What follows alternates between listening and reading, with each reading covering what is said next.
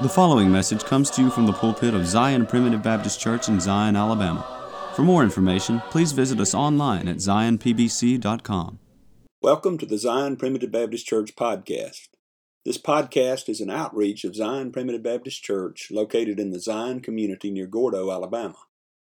I'm Elder Chris McCool, I serve as pastor of Zion Church. We're a congregation of believers who trust in the simple message of God's sovereign grace, where families come together to worship God in spirit and in truth through the simplicity of preaching, praying, and singing. Zion Primitive Baptist Church is located at 9487 County Road 49, Gordo, Alabama. If you live in the Gordo area or if you are visiting in the area, please join us for worship. We meet every Sunday at 10:30 a.m. and 5 p.m. and on the first and third Wednesday evenings at 6:30 p.m. I'm glad you joined us today for the conclusion of our series on the problem of evil in the world. You may recall that we have been examining this issue from a biblical perspective. There are many philosophers of the world that have tried to deal with it, and many atheists who question the existence of God because of the presence of evil in the world. But as Christians, we need to understand what the Bible says about the origin and existence of sin and evil. We've already seen that God is not the author of evil, and today we bring this message to a conclusion by examining the great hope that we have about the elimination of evil from this world one day. But first, we have a song selection that I hope you enjoy. After the song, please stay tuned for another message of God's sovereign grace from the Zion Primitive Baptist Church pulpit. Sweet to rejoice in my hope that when my change shall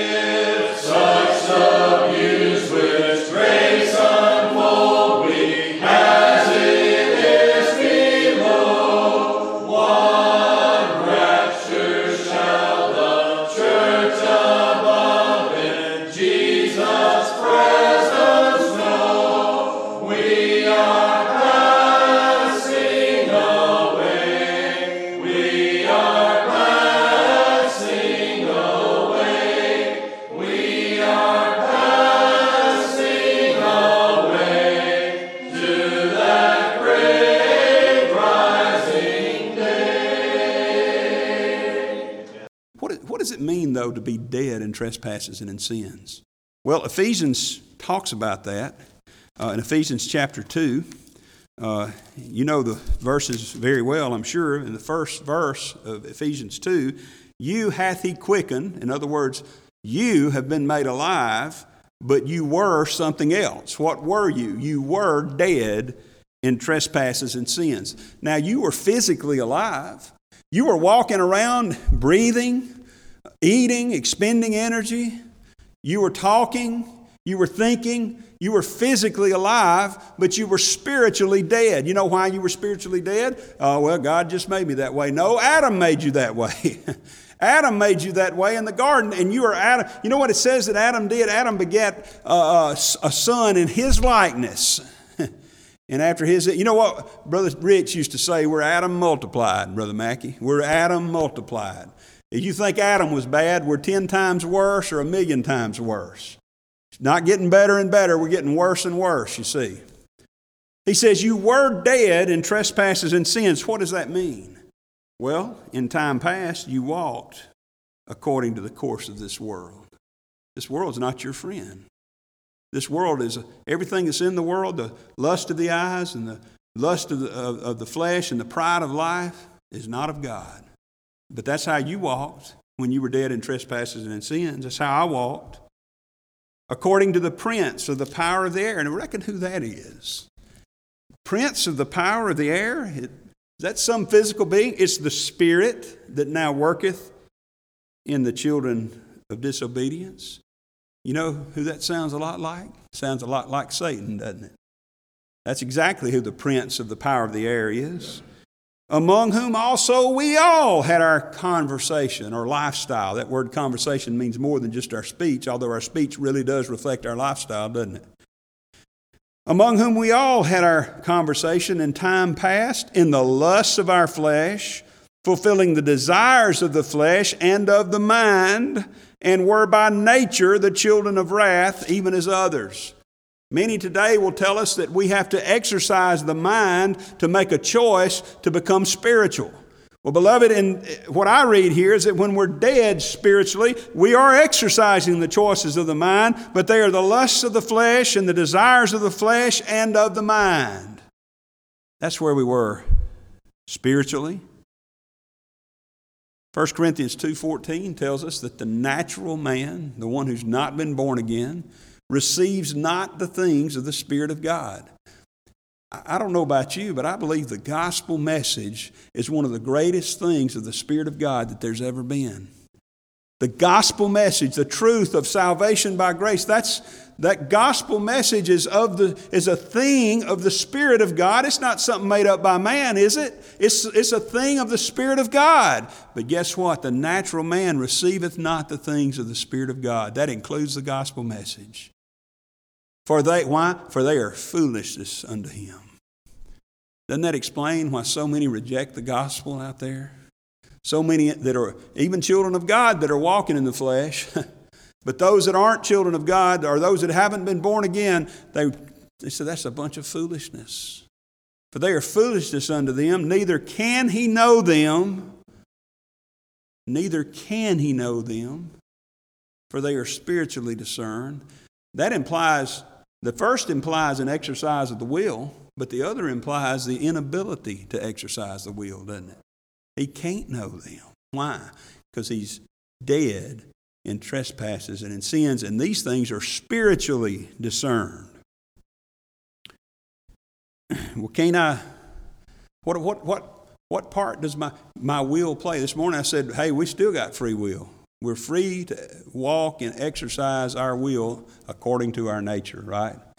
We read about in John chapter 5 and verse 40 about some people that did that. He looked at those Pharisees and he said, Ye will not come unto me, then you might have eternal life. Some say that's an invitation. Beloved, that's not an invitation, that's an indictment. That's an indictment of the will of man in the flesh, the will of man without God, the will of man in the natural state before he's been born again. And then he tells us in John 6 44, No man can come unto me except, praise God, Brother Mackey, for the except, except the Father which has sent me draw him. Did you know that no man can, not only will you not come to him, you cannot come to him. See, that's what it means to be spiritually dead. That's what happened when Adam fell.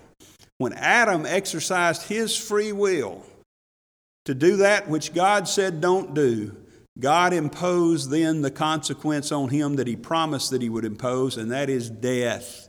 In the day thou eatest thereof, thou shalt surely die. I believe in the day he ate thereof, he did die. Now there was another, there was another message preached on that same day, or not long thereafter, I should say. That, that message was, Thou shalt not surely die. And that's found preached by the serpent. You know, there's only ever been two messages preached throughout the history of time. In every religion, wherever it may be, every philosophy, no matter what it is, it's either thou shalt surely die, and he did in Adam, or thou shalt not surely die. Beloved, I'm going to go with the one God preached. I'm going to go with the one that God told Adam. So, inner evil. We'll not turn there and read it, but read the seventh and eighth chapters of Romans sometime. The eighth chapter, particularly there, he says, The whole creation groaneth and travaileth in pain together until now. Why is this whole world seemingly groaning? It seems like things are stepping up, doesn't it? We've had the biggest hurricane season we've ever had. They got, they got so far through the tropical storms and hurricanes that they had to start over. You know, they name them A to Z, and now they had to start over, and they just went to the Greek alphabet alpha, uh, alpha, beta, gamma, delta. You know, they just started going through the Greek alphabet. Isn't that something that this is one? I don't remember that happening. You're seeing all kinds of uh, famines and earthquakes. But you know what's happening? This old world is winding down. This old world is not revving up. the world is not getting better and better. Okay, so I hope we've established, and, I, am not done yet, I'm just about done. I'm not done yet. I hope we've established that evil, both moral and natural evil, sin and the calamities we see in this world, did not come from God. They came from the devil and man. That's where they came from. So God is not the author of sin, He's not the author or creator of evil. Or is He? well, you know the verse I'm talking about, don't you? Turn with me over to Isaiah chapter 45. Isaiah chapter 45 and verse 7. And we'll just go ahead and get that one out of the way there, because in the last the time we have left, I want to deal with about three problems that we have that I believe the Scripture resolves. But I want us to I want us to look at them so you'll know how to answer these questions. Now listen to Isaiah 45 and verse 7. Remember, we've just said God did not create evil, right? Listen to this. I am the Lord. I'm sorry, verse 7. I form the light and create darkness. I make peace and create evil. So, what's he talking about here? Wait a minute, we just said he didn't create evil. What's he talking about? Well, let me, let me remind you of the overriding principle of the study of God's Word context is everything. Context, context, context. Always look and see what he's talking about in the context.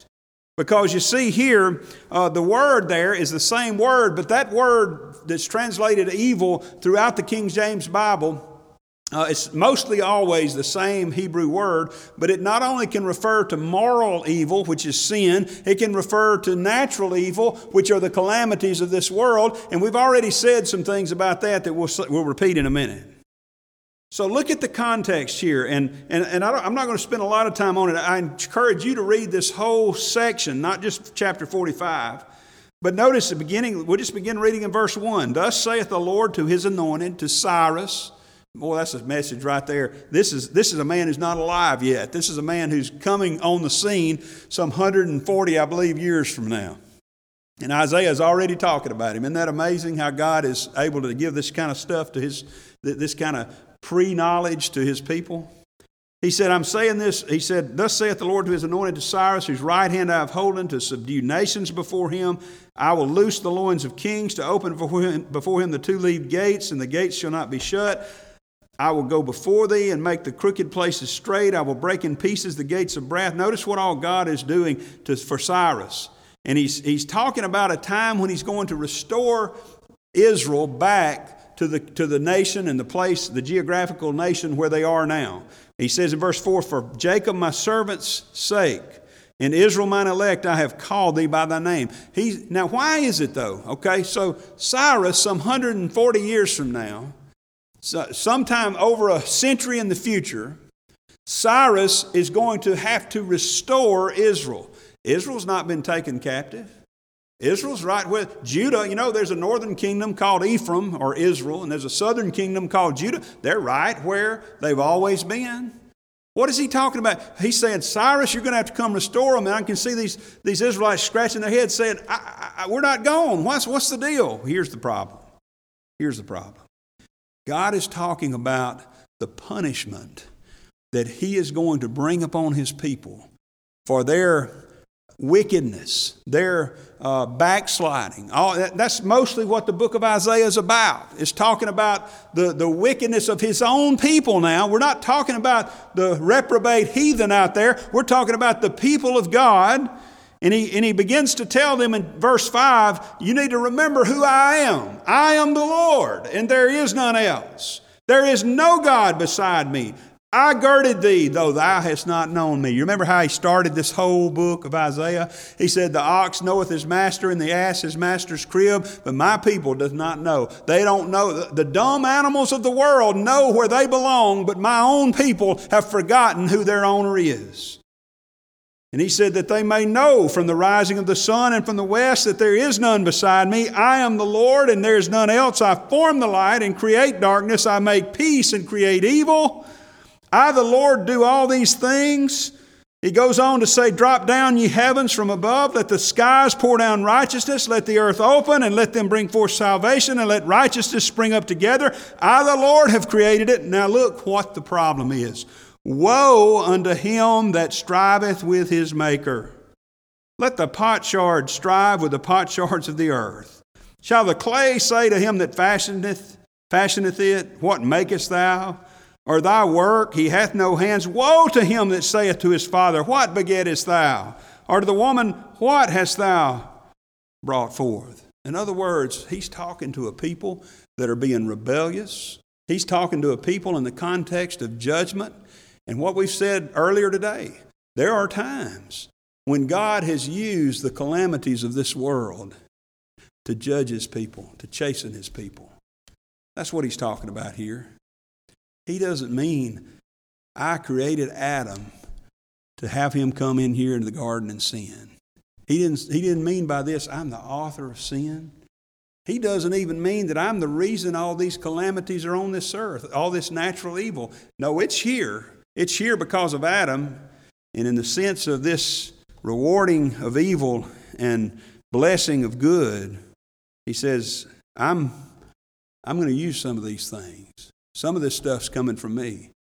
Now, there's a reason today we can't look down to New Orleans, for example, and say, uh, oh, well, Katrina was a judgment on New Orleans. We don't know that. We don't know that. If God tells me that, I'll tell you, but He hasn't told me that, okay? That's how we knew these judgments were judge, these things were judgments on the people of God, because God told us in His Word.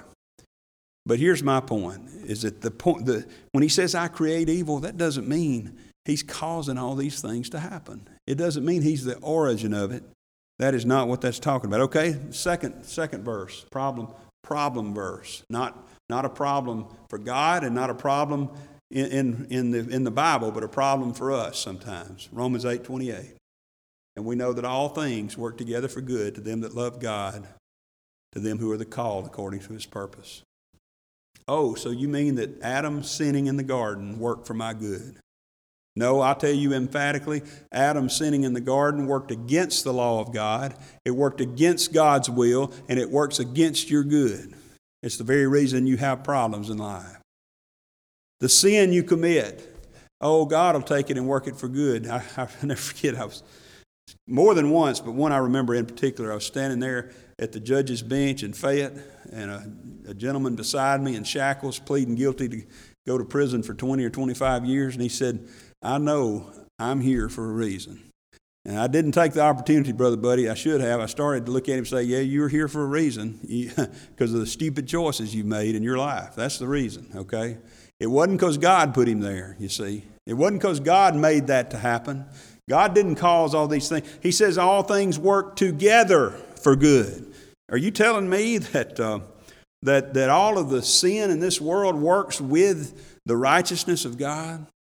Are you telling me that in your own life, think about your own life and the strife you have in your body between your old nature and your new nature? They're working together. Mine are not working together, beloved. My old man is working against my new man. They're not striving together, they're striving against each other. He tells us, Paul tells us about a warfare inside. When you see two sides go to war, they're not working together, are they?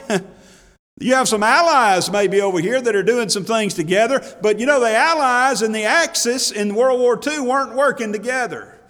Thousands upon thousands of young men and women died because they were working against each other. Well, I won't keep going down that road. I'll just say this. Remember what I said? Context is everything. And one of the things you always have to remember when you see a verse of, of the scriptures pulled out of context and we see this so often with this verse and many others. Put up on a placard somewhere or on a billboard somewhere or, or put on a, uh, on a bumper sticker somewhere. The, Romans 8 28. You know what? I, I want to see a bumper sticker one day that says Romans 8 and 29. I'm looking forward to that one. For whom he did foreknow, he also did predestinate to be conformed to the image of his Son, that he might be the firstborn among many brethren. Moreover, whom he did predestinate. Okay, there's one thing working. Them he also uh, justified. Whom he justified, them he also glorified. I left one out. Whom, whom he did predestinate, them he also called. Whom he called, them he also justified. Whom he justified, them he also glorified. Those things work together now, beloved. Now you've got the context. Now you understand what he's saying. God is not creating evil and sending it down here. He's not creating cancer and sending it into your body to make you better somehow. Uh, beloved, the reason you get cancer, the reason I get Parkinson's or diabetes or whatever it may be, is because of the genetic makeup that Adam bequeathed unto me. I am Adam multiplied, you see. All these things happen because of sometimes the dumb choices I make. But it's not working for my good. Praise God, though, He's overruling it for my good. What is working for my good, Brother Mackey, is that no matter how I mess it up here, no matter how bad things get here, He is foreknown and predestinated and called and justified and will one day glorify me. That's what that context is. Last thing.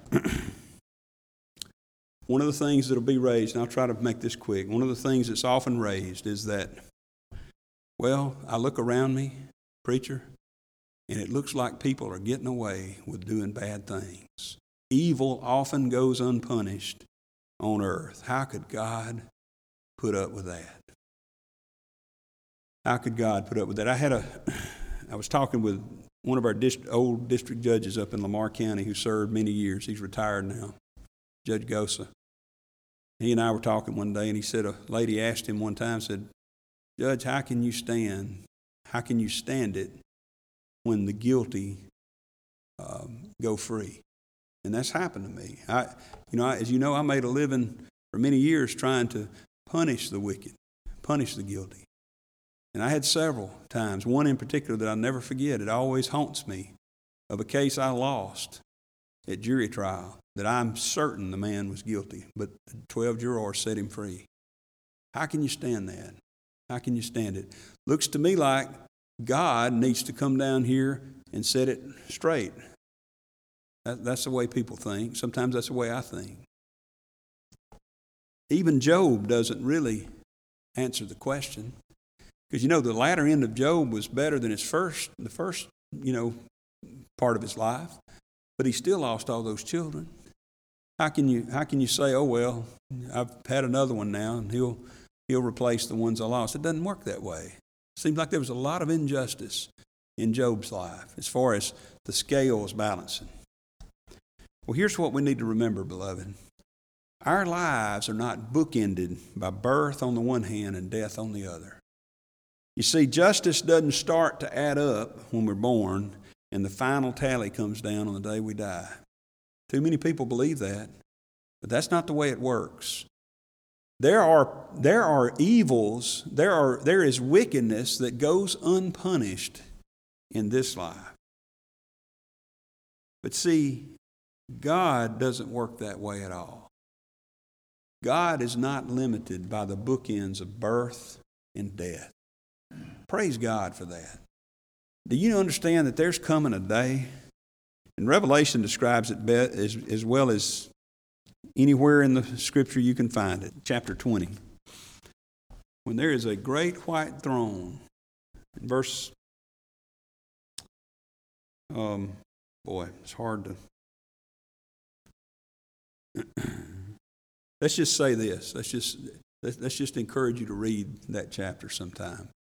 And, and I'll say this that there's a point in that chapter where the devil is loosed upon the earth. It appears uh, that he is wreaking havoc.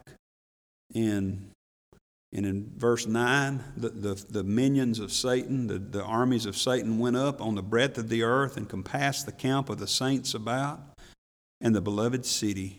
Oh, what a, what a terrible thing it is. Don't we, don't we see so many of God's saintly people out there, those that we know in our hearts are children of God and are trying to live godly in this present evil world? And it seems they're beset on all sides by problems, by sicknesses, by disasters, by tragedies, by, by issues within their family, problems at their work. There, there are some, even in this day and age, who are dying martyrs' deaths. Doesn't seem right that Stephen just told the truth and they stoned him to death. What a horrible way to die. Next to crucifixion, I would think that'd be the most awful way to die. Probably some of his friends and neighbors were in that crowd casting those stones at him, and those blunt stones uh, hitting him in the face and the head and the body and breaking his bones. It wasn't a quick death. It wasn't like the guillotine where it's just one split second and then, then you're gone. It was a slow and a painful death, just like crucifixion. It doesn't seem right that he had to go through that. But you know what happened with Stephen? Stephen's life did not end with death. He was laying there. He was being put upon. He was being gnashed upon with their teeth. He was being having stones cast at him. And in joy, he looked up into heaven, and God opened up the heavens, and he saw Jesus standing at the right hand of the Father on high. And you know what that tells me? That that terrible, unjust act that Paul the Apostle, who wasn't Paul the Apostle at the time, participated in was not the bookend of his life. See, if you add it up from birth to death, a lot of times it don't work out. A lot of times it doesn't work out. But there's coming a the devil, it says, and his minions were compassing about the, the beloved city. But notice what happened in fire. came down from God out of heaven and devoured them. That's the shortest battle in the history of the world, isn't it? Uh, they were gonna, they were gathering up all their forces. They're going there to take the beloved city, and just boom, like that, God poured out the fire from heaven. And the devil that deceived them, boy, doesn't he deserve to be? Doesn't he deserve to be cast down? Listen, it's coming one day. The devil that deceived them was cast into the lake of fire and brimstone where the beast and the false prophet are, and shall be tormented day and night forever and ever. I want to tell you, beloved, I've seen some things in my career. I've read about some things, and, and since I've been on the bench down in Montgomery, I've seen situations that would raise the hair on the back of your necks because it does it on mine. It's horrible situations of child abuse, child murder. There are things that are occurring in this world that deserve to be punished, and, he, and certainly the person that did them deserves to be punished. But oh, that devil deserves it even more because he's the one behind it. One day he's going to be tormented forever and ever in the lake of fire. Praise God for that day. You know, the wrath of God is as praiseworthy as the mercy of God because God is going to set things right one day. And I saw a great white throne, and him that sat on it, from whose face the earth and heaven fled away, and there was found no place for them. They couldn't hide anywhere. And I saw the dead, small and great, stand before God, and the books were opened. And another book was opened, which is the book of life. And the dead were judged out of those things which were written in the books according to their works. You see, every single wicked act is going to be set right one day. Now, let me, let me just sort of bring this to a close by saying this. I recognize that what I preach to you this morning and this evening does not, com- you know, it's not going to satisfy the philosophers of this world. They're still going to have these arguments about the, the non existence of God. But what I want you and I to be able to do, maybe they still will take, the, take us to task for some of these things, but at least let's get it right on our part. Let's be sure we present to them the real God, the true God, not some, not some figment of their imagination. Let's not let them direct the narrative. Let's, let's make sure we know who our God is and how he deals with evil. Because you see, what he does, God is at odds with evil in every way that God can be at odds with evil. God is the enemy of sin, which may terrify us because we understand that we're sinners. But praise God, even as He is the great enemy of sin, He is the great friend of sinners. Oh, that's our God. That's our God. God suffers evil. He doesn't create it, He doesn't cause it, He suffers it. He often avenges it here. We see that happen from time to time, but ultimately, He will eliminate it. Because John says in chapter 21, I saw a new heaven and a new earth. For the first heaven and the first earth were passed away, and there was no more sea. And I, John, saw the holy city, New Jerusalem, coming down from God out of heaven, prepared as a bride adorned for her husband. Every good thing that you can think about the Garden of Eden will be encompassed in this new city of Jerusalem coming down out of heaven, and more, and more. There won't be a tree of the knowledge of good and evil there. There'll only be the tree of life. And he, he says, I heard a great voice out of heaven saying, Behold, the tabernacle of God is with men, and he will dwell with them, and they shall be his people, and God himself shall be with them and be their God. Have you wept over the things that you see around you in this life? Have you been frustrated by the injustices that you have experienced or that you've seen uh, around you in this world? Have you been terrified and anxious about the uncertainty of this world? Listen to me, beloved. God shall wipe away all tears from their eyes, and there shall be no more death, neither sorrow nor crying, neither shall there be any more pain, for the former things are passed away. See, that's our God. He doesn't tolerate sin, He doesn't work with sin. He didn't create sin. One day He will judge sin. And praise God for every single one of His children, He has judged sin in the person and work of His Son, the Lord Jesus Christ. And one day for those children, God will wipe away their tears. He will clean up all this mess. He will set all things right. And He will come back to get it. You know that decaying body we talked about? Don't be grossed out by that. Don't be worried about it. Wherever that body is, if it's a child of God, one day that old decaying body is going to be brought back together. And it's not going to be the same old body, it's going to be a glorified body. I was, I was laughing today. We had a little laugh out in the cemetery at the funeral uh, uh, with my uncle. Uh, we're talking about the vaults that were are out here that we require to be put in our cemetery even today. And there was a time, you know, when they first started selling those that people didn't want them. People were scared of them. You know why? They said, You know, I don't want to be left behind on the resurrection morning. I'm afraid I won't be able to get out of the vault. I'll tell you, beloved, it's not going to be a vault can hold you here. There's not going to be a grave can keep you down. I don't care if you're buried in the depths of the deepest parts of the ocean in the Marianas Trench. You may have, this child of God may have been one who passed away on an ocean voyage hundreds of years ago and their body cast into the sea, and, and, and it may be down there somewhere, beloved. The Lord knows where it is, and He's going to bring it back out because He's going to set all things right. Praise God. Thank you for your kind attention tonight. Thank you for joining us today on the Zion Primitive Baptist Church podcast.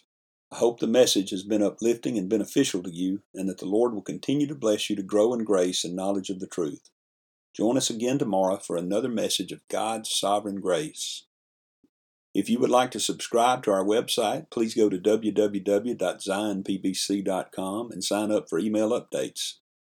If you have any questions, please feel free to contact the church at zionpbc1847 at gmail.com. That's Z-I-O-N-P-B-C-1847 at gmail.com. Or you can email me directly at jchrismccool at gmail.com. That's the letter J, C H R I S M C C O O L at gmail.com. Again, thank you for listening. May the Lord bless you, is my prayer. We thank you for listening to today's message. For more information, please visit us online at zionpbc.com.